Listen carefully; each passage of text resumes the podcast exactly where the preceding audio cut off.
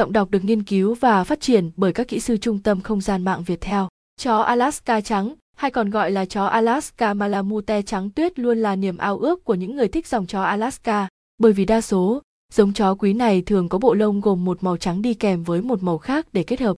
Vậy đặc điểm chó Alaska trắng có khác gì so với những chó Alaska thông thường khác hay không và mức giá sẽ chênh lệch như thế nào? Khi bạn đang ý định nuôi một chú cún đáng yêu này, thì hãy cùng với chúng tôi theo dõi bài viết sau nhé.